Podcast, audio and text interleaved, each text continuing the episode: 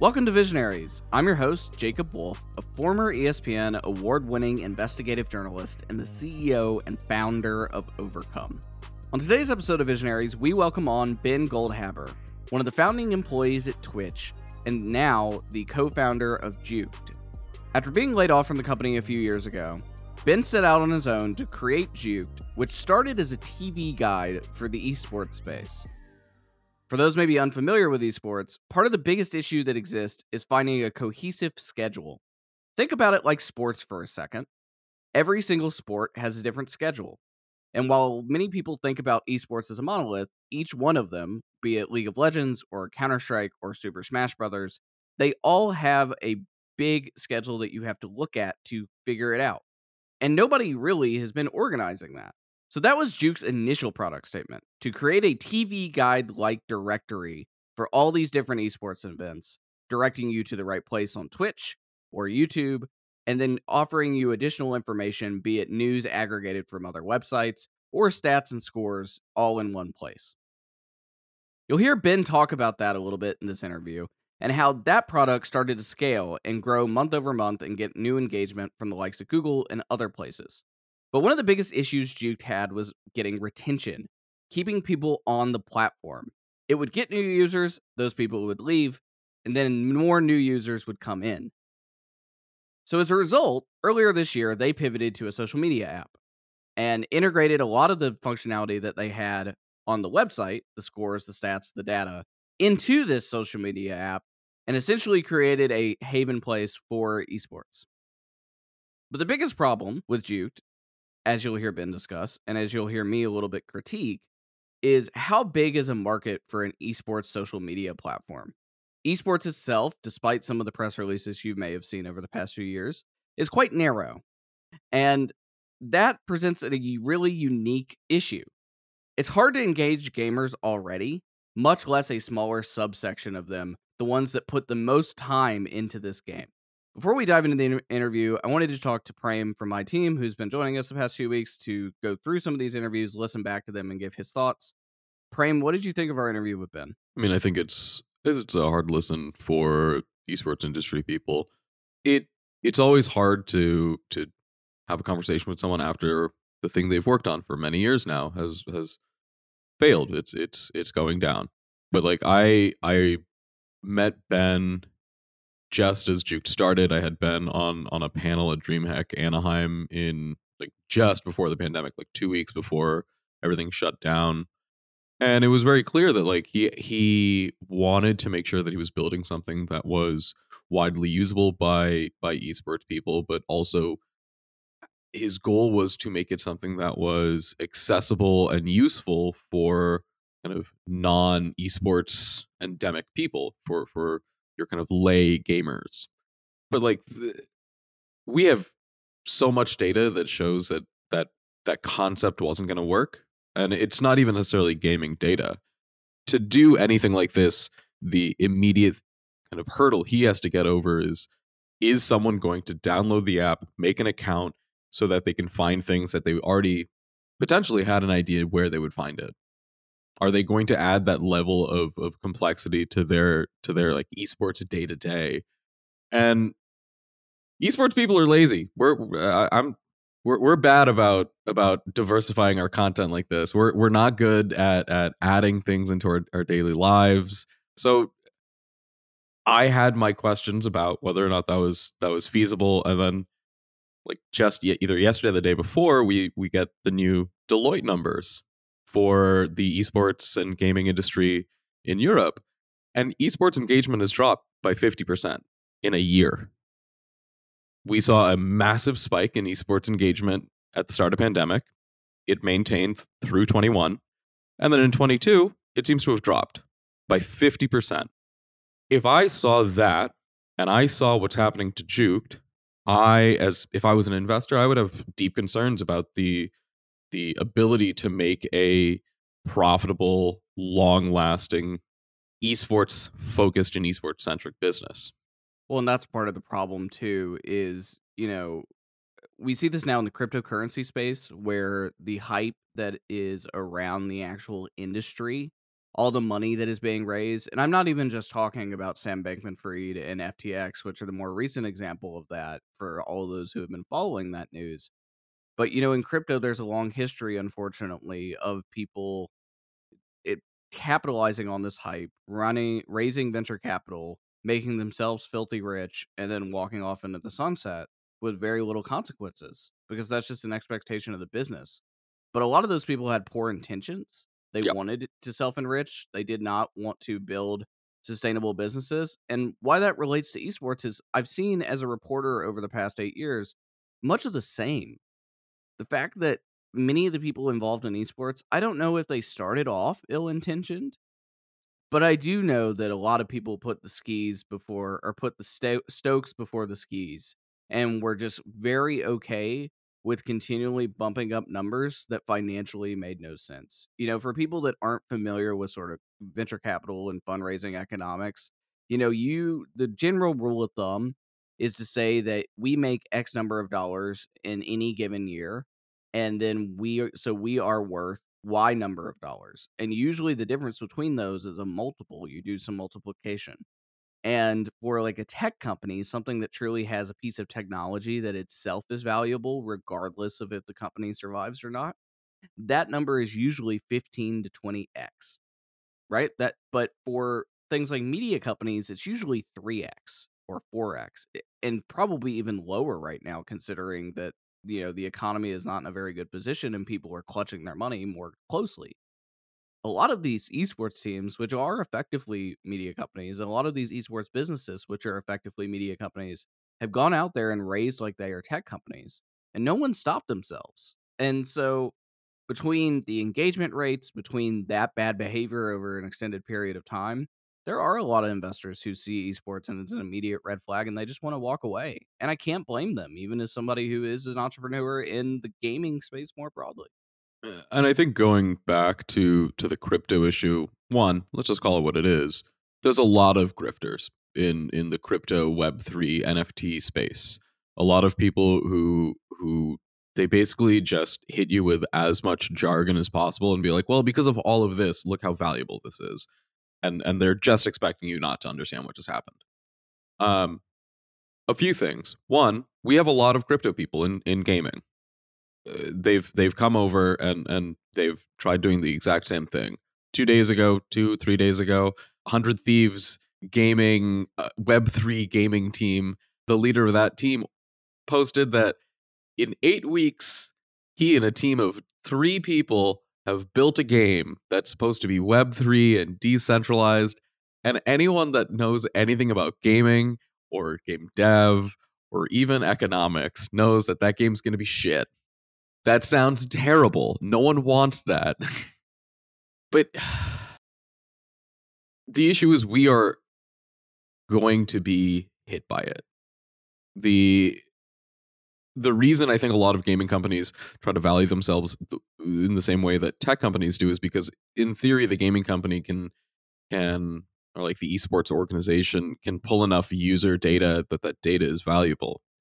Like, I think Juked was, was getting to a position where they did have the ability to to pull relatively granular information about their user base, and that that, that information is really valuable to advertisers. The problem is they are, they, to my eye, I think they're one of the only ones that was doing it for like a larger audience. I mean, we have these kind of smaller, very specific groups like C nine Stratus and I think Team Liquid Plus or whatever it is, where I think those those teams can can be pulling information about their users, but that user base is going to be very specific to that team. Juked could have done it with more, and I think that that part of that tech would have been extremely valuable in, in a couple of years, especially as we get past more of this, frankly, bullshit around people coming in and saying, this is what our value is. NewZoo shows up and says, well, these these people reported these numbers, so we took it. We took it as as the gospel, and we said, yeah, no, these companies are worth hundreds of millions, without really going into the nitty-gritty and saying, is that is that true? Yeah. Ultimately, too, the biggest thing that you'll hear discussed in this interview is the term product market and product market fit. Product market is essentially how many people, in theory, this is usually based, based off data, based off research, et cetera, surveys. It's a mix of a bunch of different things from an analytic and data perspective. But it is how many people in the world exist for what you do, what you're doing. And then even more granularly, how many people actually need what you're doing. And I think that a lot of the problem that exists within the esports space truly is that we look around, we see professionals, we see these people that were around back when I started eight years ago and even before that. And you go, well, that person needs it. And it's like, great. Well, that person was around ten years ago, eight years ago, whatever else. They're here for the long haul. They've been here the whole time. They are not the person who shows up on Twitch and just watches, you know, the League of Legends World Championship or whatever, and then moves on in their life. That's that's the bigger audience. That's the real audience, the nitty gritty. So when we talk about product market fit, it's talking about, well, how is that identified? How do you, you know, kind of break that down? How did Juke identify that? And truly, the real answer was lies. And I think you'll hear this is, unfortunately, I think Juke did what a lot of businesses do. They asked, like, what do we want to build? Not necessarily what do our users want? What do they need? Where is, what is the solution we're providing? Passion is fine, but in business, it often is not. Yeah, we, I mean, I think we, even we run into that. Um, there's always a story that we want to tell, and the, the reality is, does it, does, does it, it do well? Yeah, does, does it move, it move the, needle? the needle? Does it, does it impact people's ability to, to understand and engage with gaming content? Are we are we getting new audiences who who otherwise wouldn't have been involved involved? Uh, those are the important questions that we ask. And and in tech, the same is very much true. Like, having worked at a couple of biotech companies, like we, whenever we did anything, before we we started doing reactions at the bench or or, or whatever it may be, we we made sure that it made sense. We made sure that that. Whatever that experiment we were doing was, it it led into other more impactful things. That's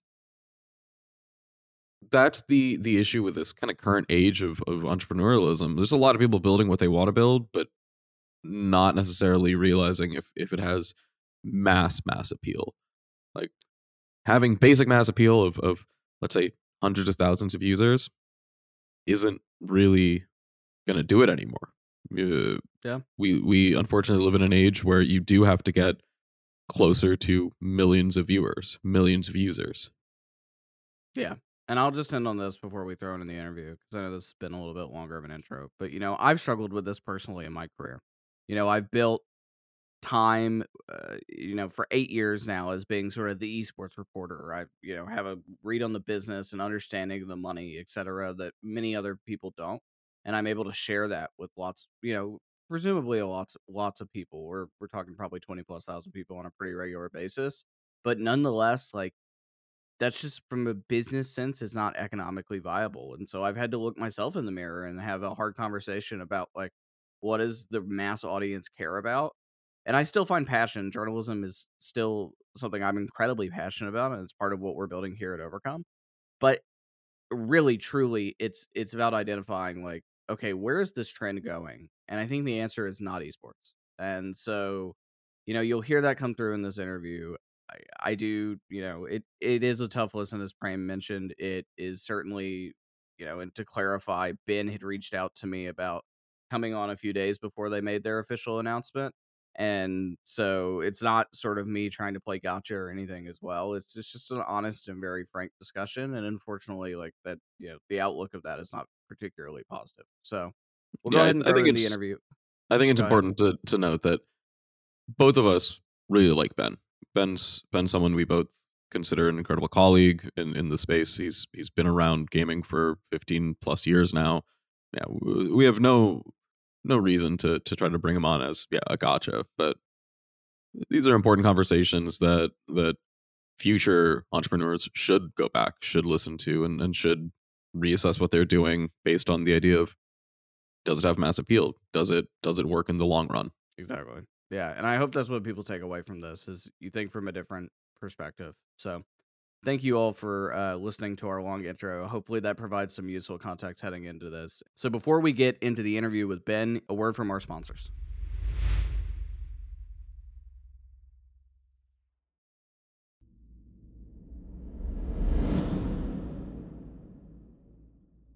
Ben, all things considered, how are you? You know, Jacob, I'm doing okay. This journey has been a struggle, as every startup journey is. But in general, we we had come to grips with the fact that we probably weren't going to succeed with our original vision for some time now. So this has been in the works, and you know, it's it's a really sad day. I'm I'm heartbroken that we couldn't take Juke to where we we wanted it to get to. But ultimately, you know, it, in a way, it's a it's a bit relieving as well, because we've seen the writing on the wall for for some time, and and, and we're here. What comes next in this evolution of what you have to do with Juked in terms of kind of winding the business down? Are you going to be seeking acquirers for any of the tech, even post shutting everything up, or, or what is that going to be like the next few months for you? Yeah, definitely. It, it's our fiduciary responsibility to do the best by our investors that we can. So we're going to be looking to sell the technology or whatever assets we have. You know, if you if you've been following me on Twitter, if you've been following our journey, you know that we've been looking for an acquirer for some time. We did get quite a bit of inbound interest, but a, a lot of those conversations we were having were for a full acquisition where I would go along, Chris would go along, the whole team would be part of it. And now we're kind of shifting our focus a little bit away from maybe a full acquisition and more into a tech sale, which, yeah, is not anything that any founder ever wants to have to do. But at this point, uh, it's the way that we can have the best outcome that we possible for our investors. A couple follow-up questions on that. One, I want to ask you about what this process has been like ever since, I, I mean, even before you announced that things were kind of dire and that you all needed to find something kind of emergency to keep going. Before that, you you wrote in your blog a little bit about knowing that things were tough earlier this year. Yeah. You know, as a startup founder myself, it's definitely really important to me, the values to just kind of be fully transparent with my team. I know that that can be really tough, but what has that been like? Have, have you been telling your team sort of the updates all the way from the beginning? And, and what has it been like? Because it takes it takes you placing aside your ego a little bit to, sh- to say that things aren't working. And you're also risking demoralizing your team when you need them to continue to remain productive. And so what has it been like balancing that transparency with one, one your own personal ego, and then two, you know, trying to keep everybody motivated on the product in case yeah. there was an opportunity in the end?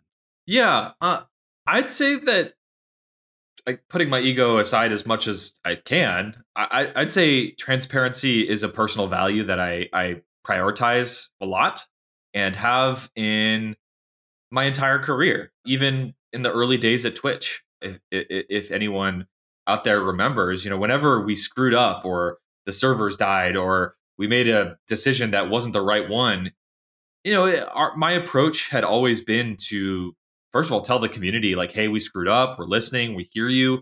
This is what we're doing to change this, fix this, whatever.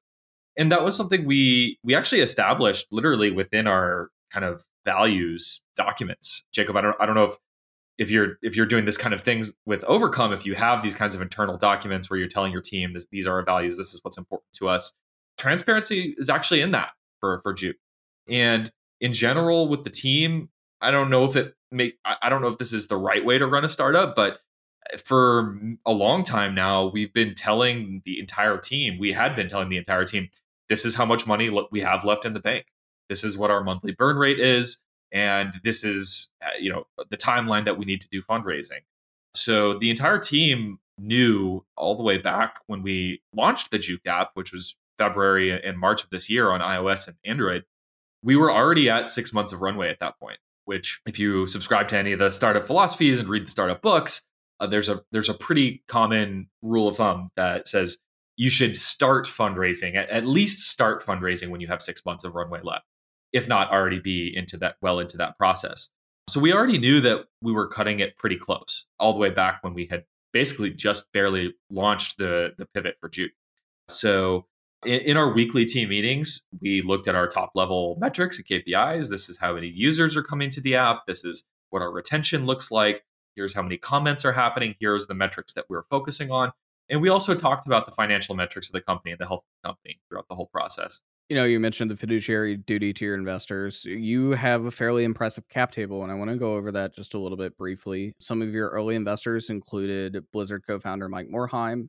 More recently, you brought on, in the past couple of years, you brought on Jonathan Shipman, who was one of the original engineers behind Twitch, so one of your former colleagues, and Kevin Lin, who is also a co-founder of Twitch and was basically the head of the Twitch organization while it was part of Justin T V, and then a very high-level executive when it spun off.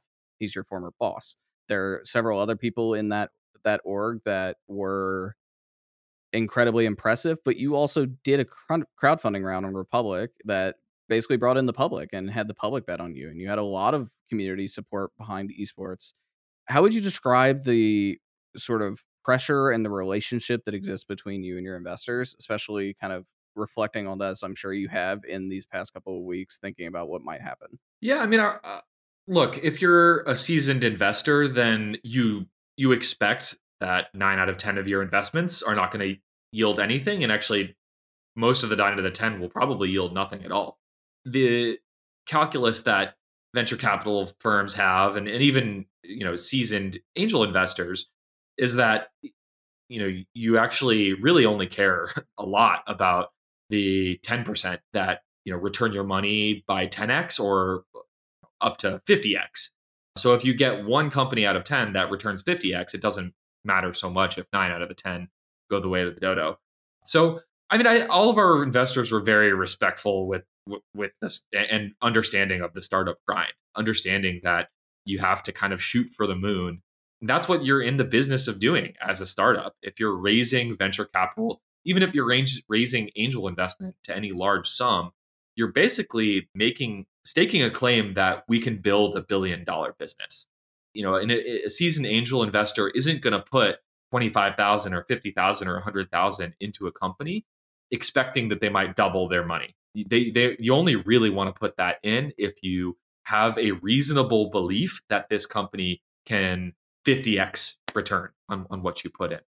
Um, so I, I honestly, we didn't feel a ton of hardcore pressure on a day-to-day basis from our investors. If anything, they were very supportive. They were great mentors, great at opening doors and making introductions.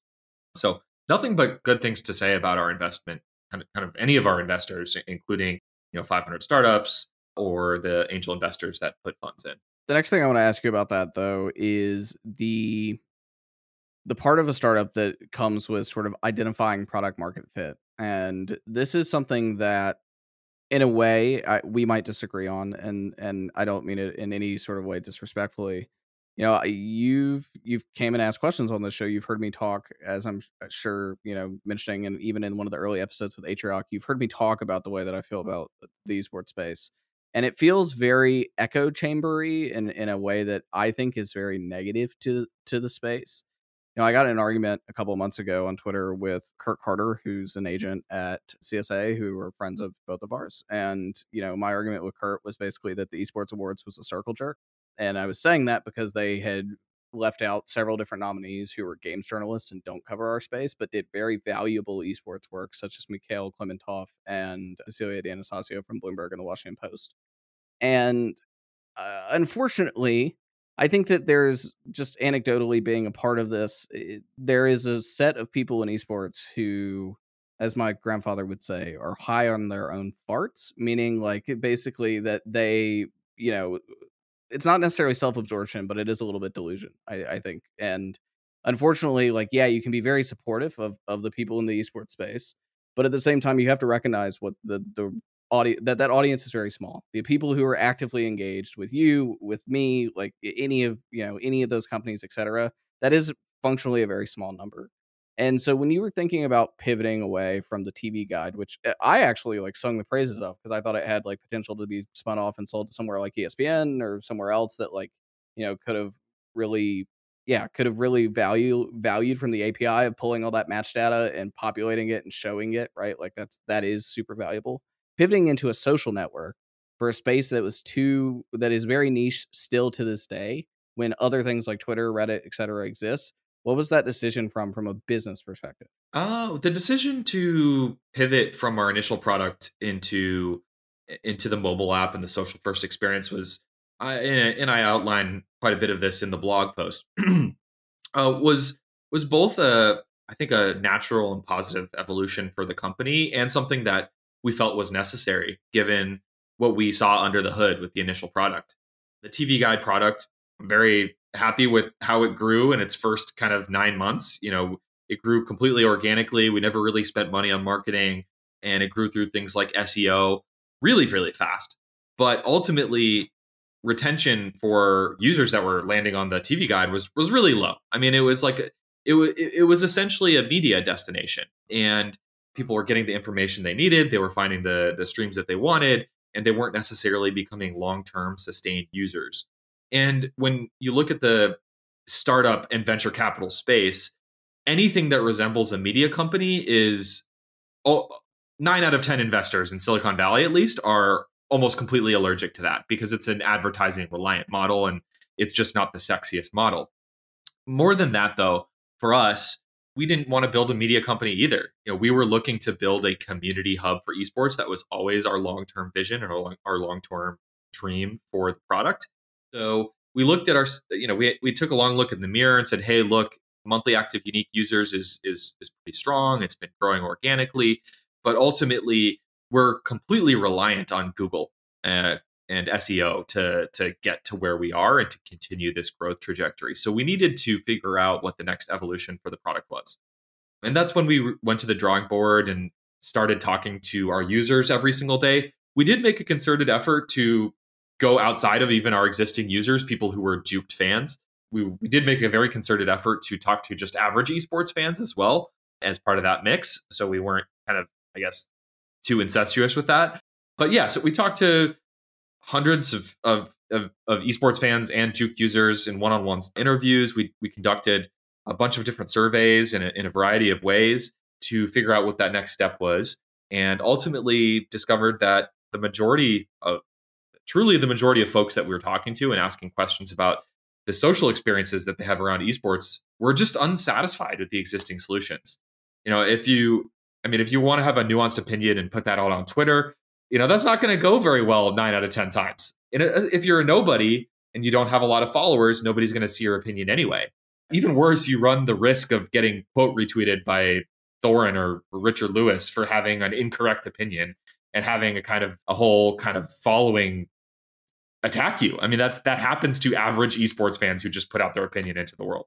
So we we kept hearing this over and over again. I mean, Twitch chat don't, you know, there, there's no meaningful conversations happening there. So we, we wanted to make a big shift and and change what the focus of our product was. And so we eventually landed on trying to fix and, and improve toxicity and inclusivity in in the esports space and create a more pure destination for true fans, where, you know, you could actually meet other people who are just as passionate as you to discuss the meta, you know, the Overwatch League meta, or, you know, is Faker going to win Worlds this year, and actually have a real kind of deeper discussion than what was possible on Twitch chat, on Twitter, and even Reddit to a great extent. That was actually a huge surprise to me, is that Reddit was almost viewed more negatively in the conversations we had than even something like Twitch chat, uh, which I, I didn't actually personally expect.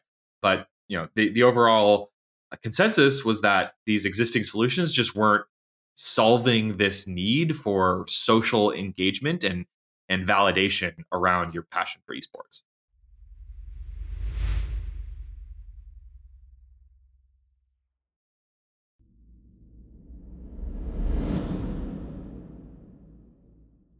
But important to solving a need is identifying how many people actually have it. And I think that that is the biggest question I have for you, is in evaluating sort of the product market that exists, just the, just not even the fit, just really, truly the numbers, a numbers game here. How many people are engaged enough directly in esports to have that need, right, that you're describing, right?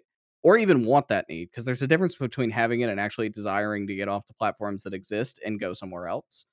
You know, I I went back today and I looked at the Republic campaign. I looked at the We Funder campaign, and, you know, you're citing some of the NewZoo numbers and some of the other growth data in those types of things about the esports market. And frankly, and I'll say it here, the NewZoo's numbers are bull.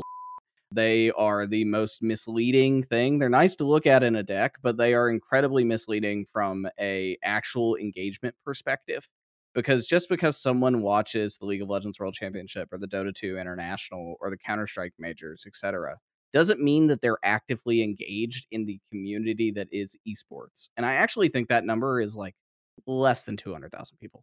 I think it's incredibly narrow that are truly involved in English speaking esports. And so I guess what what sort of market research did you do before deciding to, to make that pivot? Well, first of all, I wouldn't necessarily agree that it's that small. That's, you know, that's that's pretty tiny. These teams, these players, these leagues have a lot of fans. I mean, I think there's two hundred thousand Overwatch League fans out there, it, you know, that actually care and watch the matches and, and care about the meta. So just to be clear, though, I'm not I'm saying that different from watching the matches. I wouldn't count the matches as necessarily caring. There's a difference between someone who watches Sunday Night Football and Monday Night Football and Thursday Night Football and somebody who reads Ryan Russillo. Right. Right. Like those are two very different audiences. Making that jump is different. Right. And so but because esports is not so much at scale, the fact that those like people that just watch the matches aren't big enough yet that get the trickle down number of people that actively, deeply engage. Yeah. And that's what I'm talking about. That's the number I think. Yeah.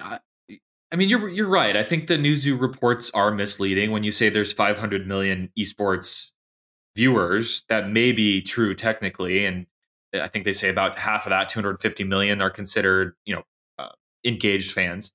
That prob- that number is probably high in terms of people that really do want to consume all kinds of media, and this is a big part of their identity. I don't think it's two hundred fifty million, but that was actually, I mean, that was part of the problem that we we're trying to solve.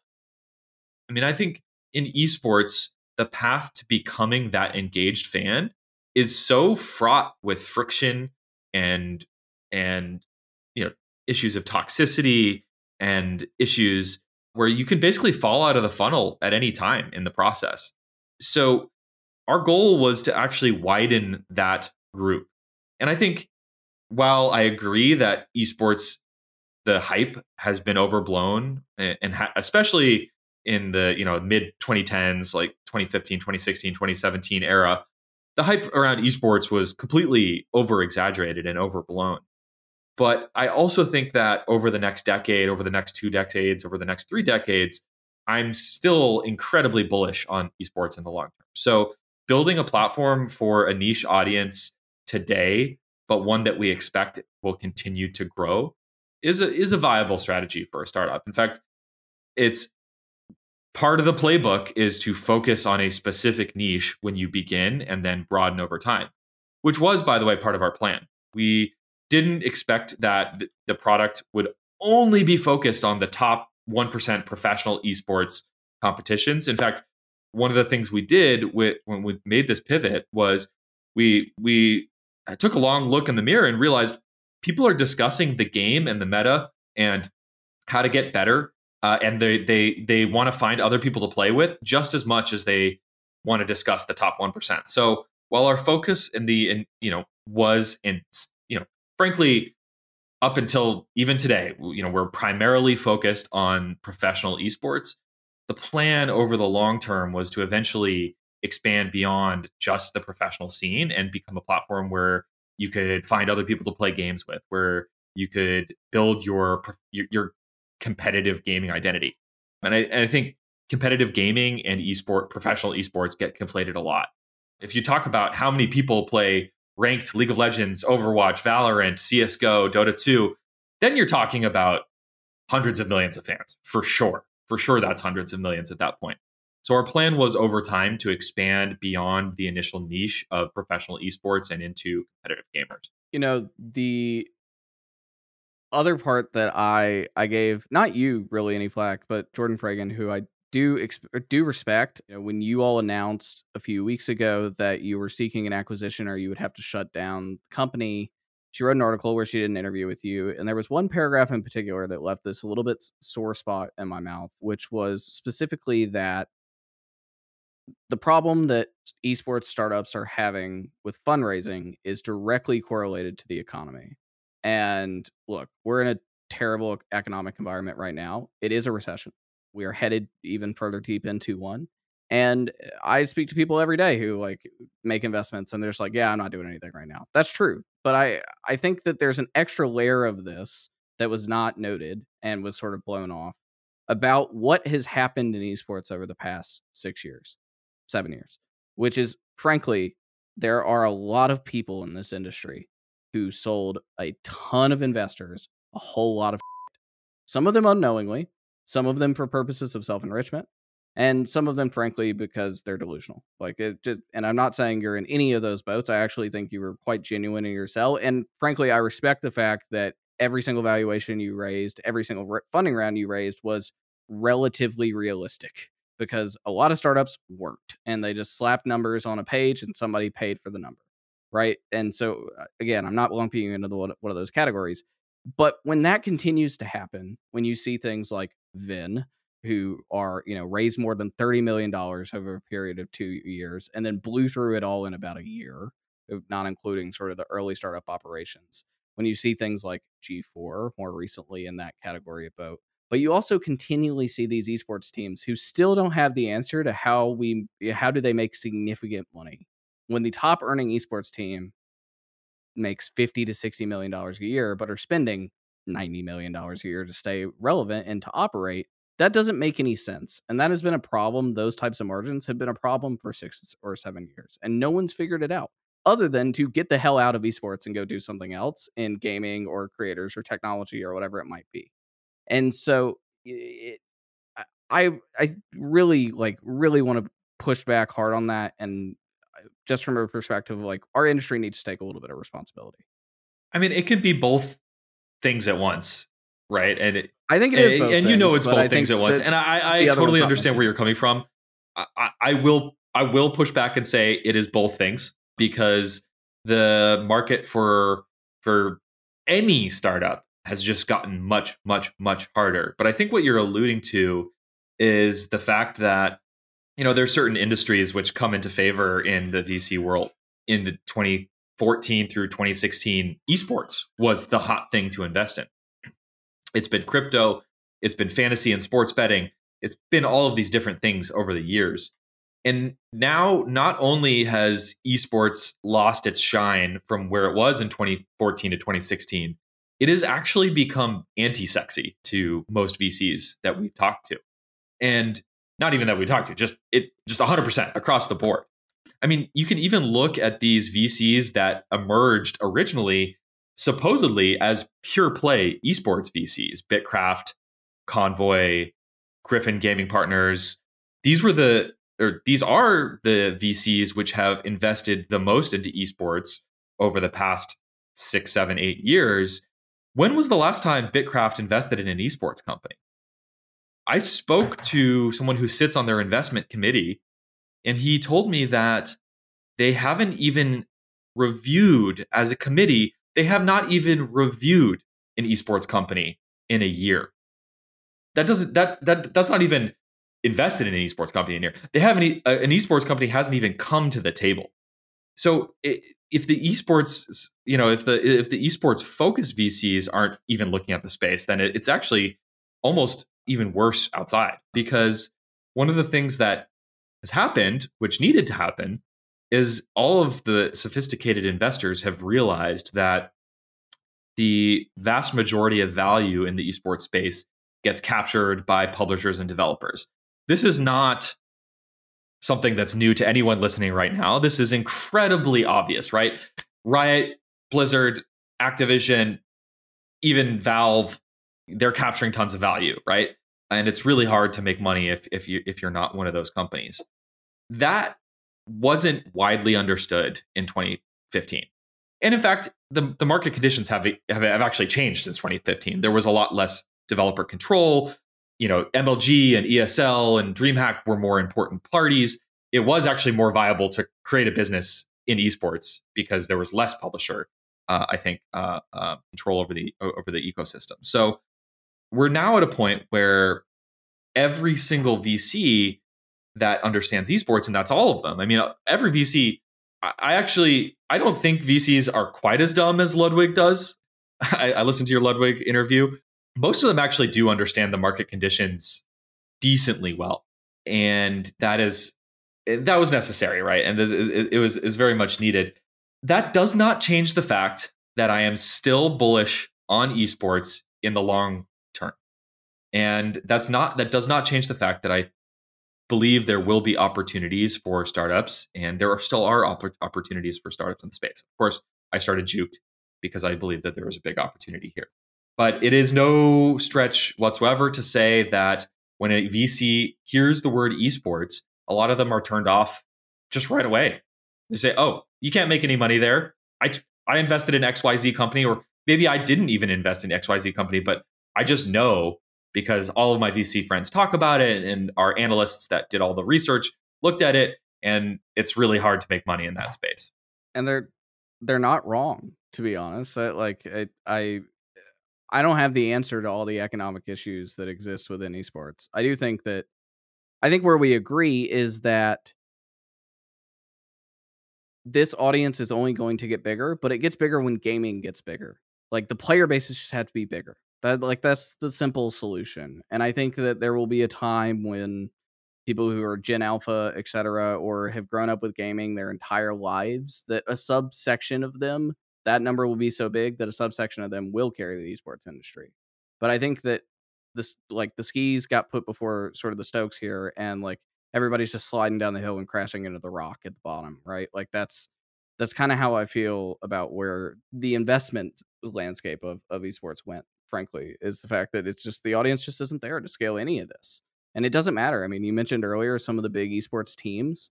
What are they actually a fan of, though, right? Like, they're a fan of often the creators nowadays that are assigned to these esports teams, not actually the players themselves. And there's a responsibility, and it's sad to say this, but like, there's a responsibility for these players to be interesting, and many of them just aren't.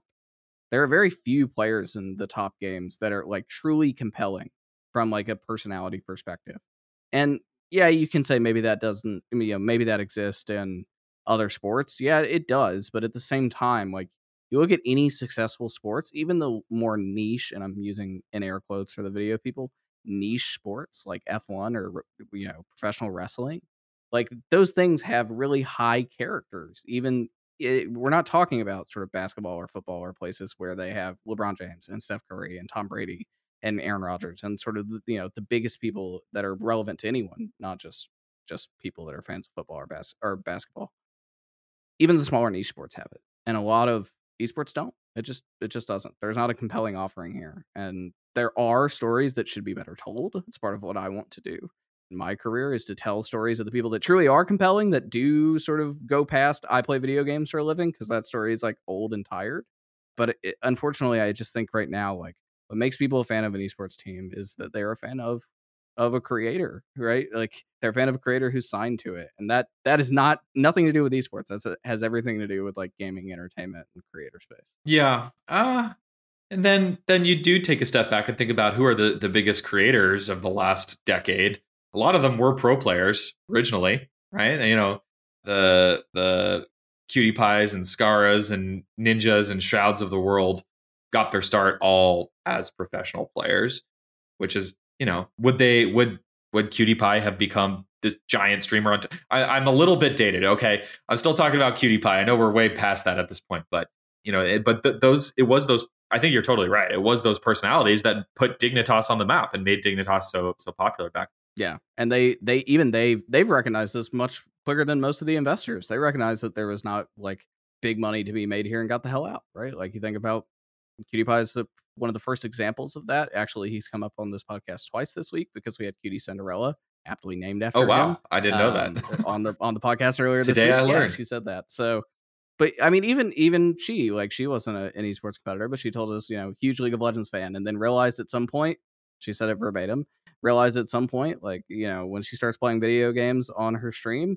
people tune out. They click out. and and you're a former Twitch employee, so you understand how sort of funny that is, that that is the the way that things have gone, that people don't want to watch games on Twitch anymore. They want to watch Just Chatting or I R L or hot tubs and beaches and whatever it might be. It's it's the gaming website is not really the gaming website anymore, at least in in a way. Yeah, it's come full circle back to Justin T V. Yep. Correct. Yeah. I was I was a Justin T V user that saw a lot of that content back in the day, that and pirated U F C streams. So, yeah, n- nonetheless, I, I do want to talk about that a, a little bit because, you know, the the companies that support esports the most are places like Twitch, places like Riot, places like Blizzard, et cetera. And I do think that that that passion is really needed. And for big moments like the World Championship that just happened recently, or the Counter-Strike Major that happened uh, ended last week, those events, like, they are totally warranted to have all that hype and excitement.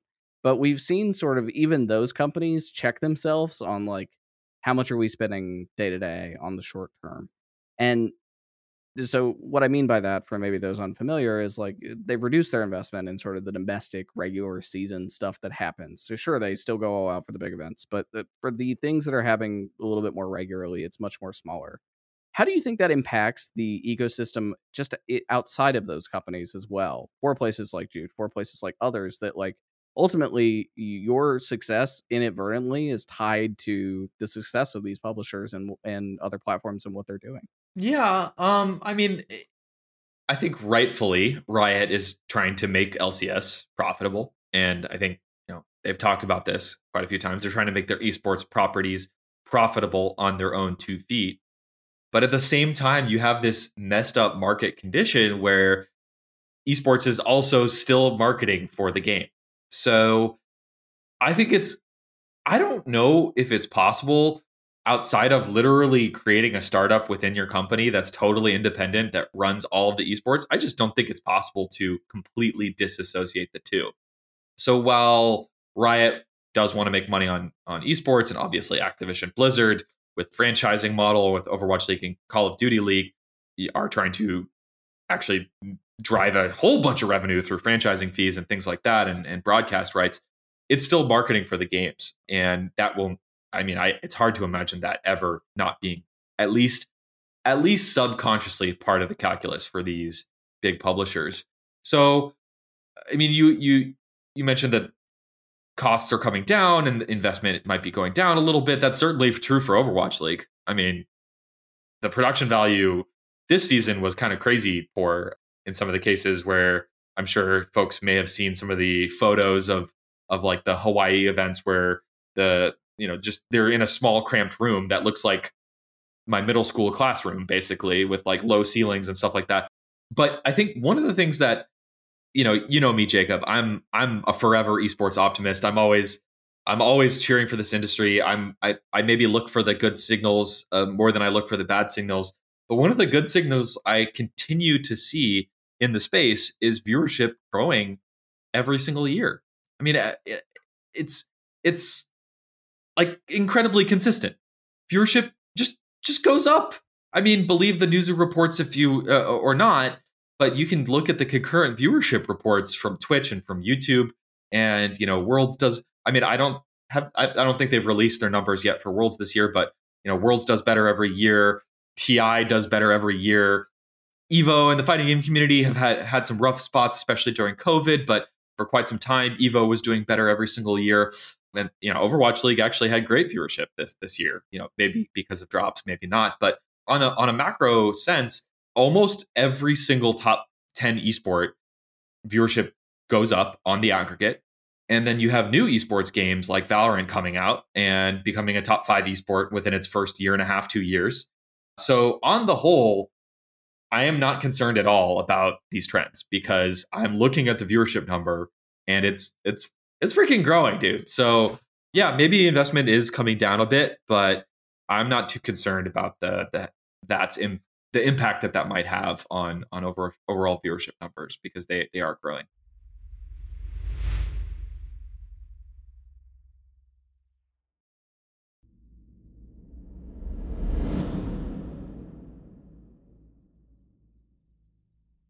Two questions that I think you have a very unique perspective on. One is a startup founder, and one because you were a former Twitch employee and you had access to a very long time being able to look at the back-end data.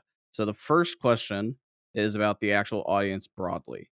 One of the biggest issues that we have, and this affects startups like yours and others, is being able to nuance, measure the data of this audience in a nuanced manner. It is something that Twitch has had consistent issues with for, at this point, eleven years, eleven plus years. You know, the thing is about T V ratings and the way that T V ratings work is that you can measure all the way down to, you know, who is this person? what is the account that they have signed up to with DirecTV or Dish Network or whatever one, right? Like, what are they watching? What are they interested in? How frequently are they watching it, right? And that data, some of that exists at Twitch, but the like personality data, et cetera, doesn't. It's it's basically an educated guess, as I understand. Like, you have to you t- have to take a little bit of a gander. Twitch doesn't age gate much thi- or many things. They're not, ask- not asking for people's personal data that you have to have when you sign up for a cable membership. So how do we do a better job as an industry? What is the solution to better understanding who the actual audience is? Huh. Great question. I don't think I have the answer. I will echo this as a concern in the industry because I think it's a, I mean, I've heard from many esports team owners, as well as the publishers and developers even, that they there, there's a bit of a, a, a sense of anxiety of, of not actually having ownership of your fan relationship. Uh, not that the N F L necessarily has ownership of their fan relationship through DirecTV, but they do get that data in a, in a more robust and meaningful way. But I think that this is kind of one of the issues that esports has to overcome, is that, you know, Twitch, Twitter, the, the the ways the places in which they are engaging with their audience, they they don't actually own that, and the data, the the, the resources they have to get data are oftentimes limited. In terms of what's the answer, I don't know. This was one of the things that we wanted to hopefully be part of the solution for in in esports, was understanding and being able to reach the right kind of esport fan. You know, we were hoping to to to do that with you, and, and understanding more about what they actually engage with, what kind of content they like, what kind of esports, you know, knowing exactly which esports teams are their favorites and in which order and which games they follow. That was one of the things that we wanted to help provide in the long term. But I'm not a data scientist and not my area of expertise, but I do know that this is an issue kind of across the board. And the next part is actually for the audience in this Twitter space and beyond, is being able to educate people in our industry that this is a real, that these things are real, a real concern, and to collectively work as as a group to improve them where we need to. And this is the other part. You know, I I won't say I scream into the ether because I have a platform. I have five thousand plus, you know, Substack subscribers, over eighty thousand plus Twitter followers, et cetera. Like, I get fairly good engagement on my work, but I do find that a lot of the industry doesn't listen to some of the problems that we've discussed in this, whether that be, you know, sort of willful ignorance, and they, they don't want to hear it because they are super passionate about something or whatever it might be. But I do think it's really important for the future of people's careers, for future startup founders, for other people trying to work in this space, to have a better holistic view of where the issues lie. And actually, I think it's almost better because you could almost build a business in solving some of those issues, whether it be some of that data tracking, et cetera. So how do we do that? How do we better educate this set of people in the industry that work in this industry to, like, wake up, smell the roses here, and have an honest conversation about what what's wrong with this? Well, it sounds like you're on the forefront of trying to get the good word out. So good on you. I mean, it's a, if I'm being super honest, a lot of us, you know, you, you said, oh, I'm talking about gener- this in general. Not you, Ben. Don't worry, you. Not I'm not talking about you. But I mean, if I'm being honest and looking in the mirror and, and and and trying to be as intellectually honest as possible, you know, we probably overestimated the number of, of fans that fit this bucket of being so hardcore that they wanted to discuss every single match and every single tournament in a way that was less toxic. Like, you know, we we we probably made some blunders as well that were based on us having blinders and thinking and just being so passionate, so excited, so optimistic about this esports space. Um, you know, I, I I don't know the folks at NewZoo. I don't know how they get their data. I don't necessarily want to say that their data is is fraudulent, or, you know, I, I I'm sure that they have good methods for for collecting things. But I mean, I do I I do also I have also recently, especially, come to think a lot about, like, someone who, again, like what you said, I think is actually pretty pertinent. Someone who tunes into the Overwatch League finals, you know, that it looks great when you can say we had four hundred thousand concurrent viewers and, like, we had ten million total unique viewers over the course of a six day event. But those are not the viewers. Those viewers are not engaged on a daily basis. These are the tentpole events that you hear your friend talk, like everyone's talking about it, so you tune in. Um, but that's not necessarily the esport fan that is going to buy your merch, is going to subscribe to your subscription program, is going is going to, you know, consume every bit of content that you put out. So I do think, I think you're right that we need to be a little bit more intellectually honest with ourselves about the number of people that are truly engaged in the esports space, and, and how we get there, I'm not sure. Yeah, I've been thinking about that all year and writing about it, thinking about it, trying to like obviously adapt my business not to go through the same sort of pit holes and like just make, you know, hardcore esports content, because I think there's no money there. Or and frankly, I think there's no audience there. It's not even just a money thing. It's like people actually care about what we're creating. I just think the audience isn't big enough, as I said. And I was like, I went to the League of Legends World Championship a few weeks ago in Atlanta, the semifinals. It was a sold out event with twenty thousand ish people. And I went as a fan, not as media. I didn't, I purposely didn't ask for the badge. And I ended up sitting next to a, a like group of guys who were early to mid thirties. They were super hardcore League of Legends esports fans in twenty twelve, twenty thirteen, twenty fourteen. They then had lives, families, et cetera. And now they play like League once a week or so together. But like, this is the first sort of deep engagement they've had with esports in any significant amount of time. And that was just because, you know, their sort of ability to get to Atlanta, a lot of them were from the area or from the Southeast in general. They were able to come to this one event and like see each other and have, you know, and be friends and hang out and, and experience something. But they haven't been deeply engaged with us in eight years. I actually think that there's a lot of those. I think that there are a lot of people that those people that come back. I think there are new audiences that are coming in all the time and they don't know anything, right? Like there, I can't tell you how many people I've encountered who have no idea who I am. And, you know, but if you were around in League of Legends in twenty sixteen and twenty seventeen, yeah, you would absolutely know my work because of, because of the contribution to the scene. But I haven't done that sort of stuff in a couple of years. And so people are just tuned out, and I'm not offended by that, but it is sort of one, it's humbling, but it's also very interesting to think about that, to think about like sort of, you know, what's relevant. That's really, really, really important to me, thinking about sort of everything that I kind of called shoulder programming, everything that isn't the actual matches themselves and everything that's around it. Well, since you shared anecdotal story, I'll, I'll share one as well, because I found it kind of amusing and, and enlightening. I, I, I've become addicted with like KonMari and getting rid of all my old stuff. And And I, I was selling something on Facebook Marketplace, and I went to go meet the person and and sell the item. And I saw that they had a Sage from Valorant. They had a Sage kind of like dink, dongle on their in their car.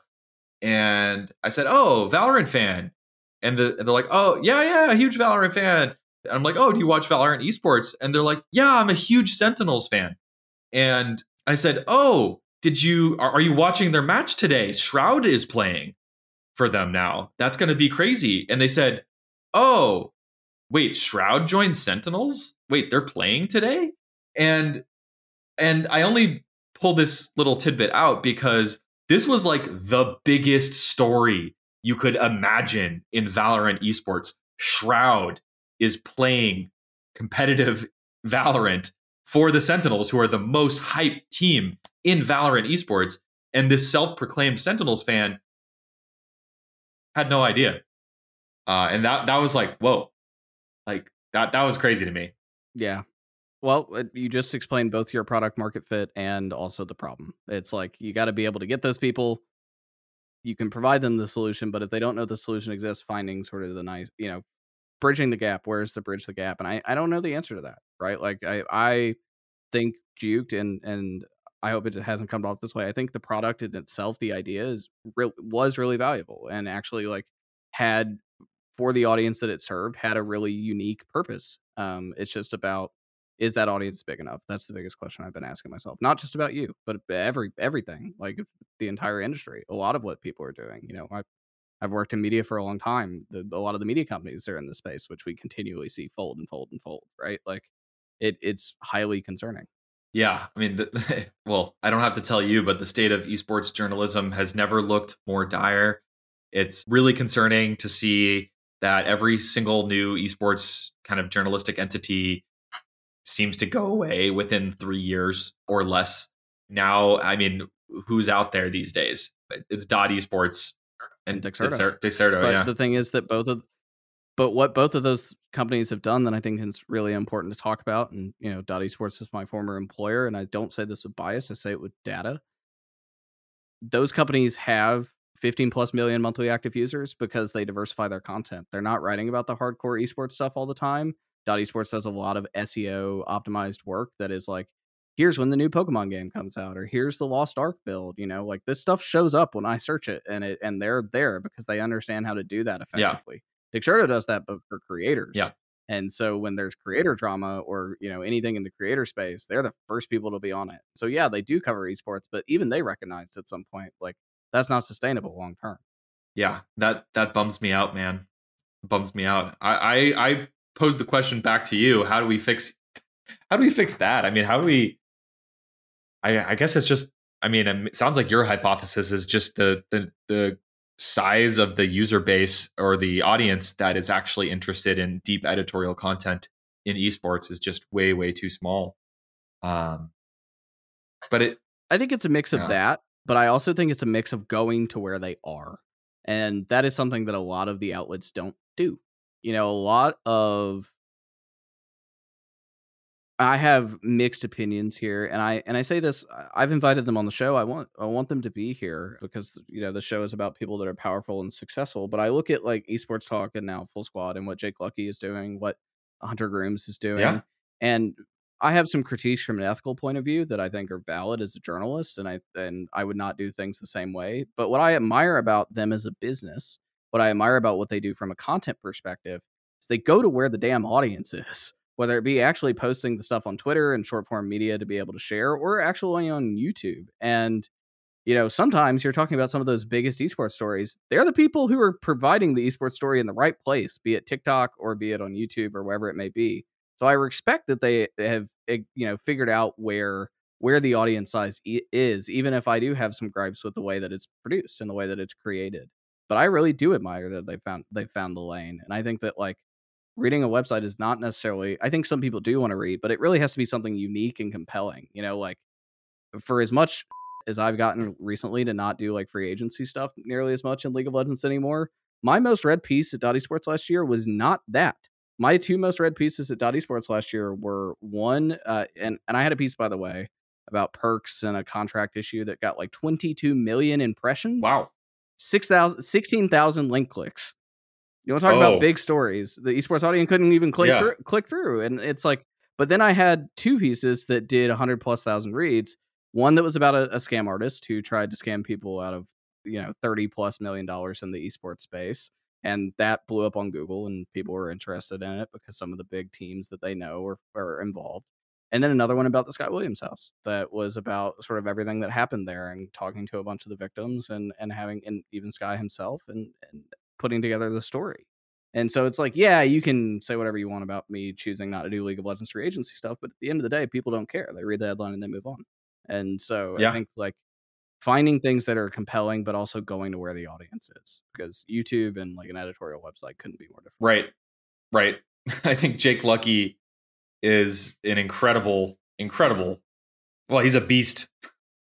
He's a beast. I don't know how he does it.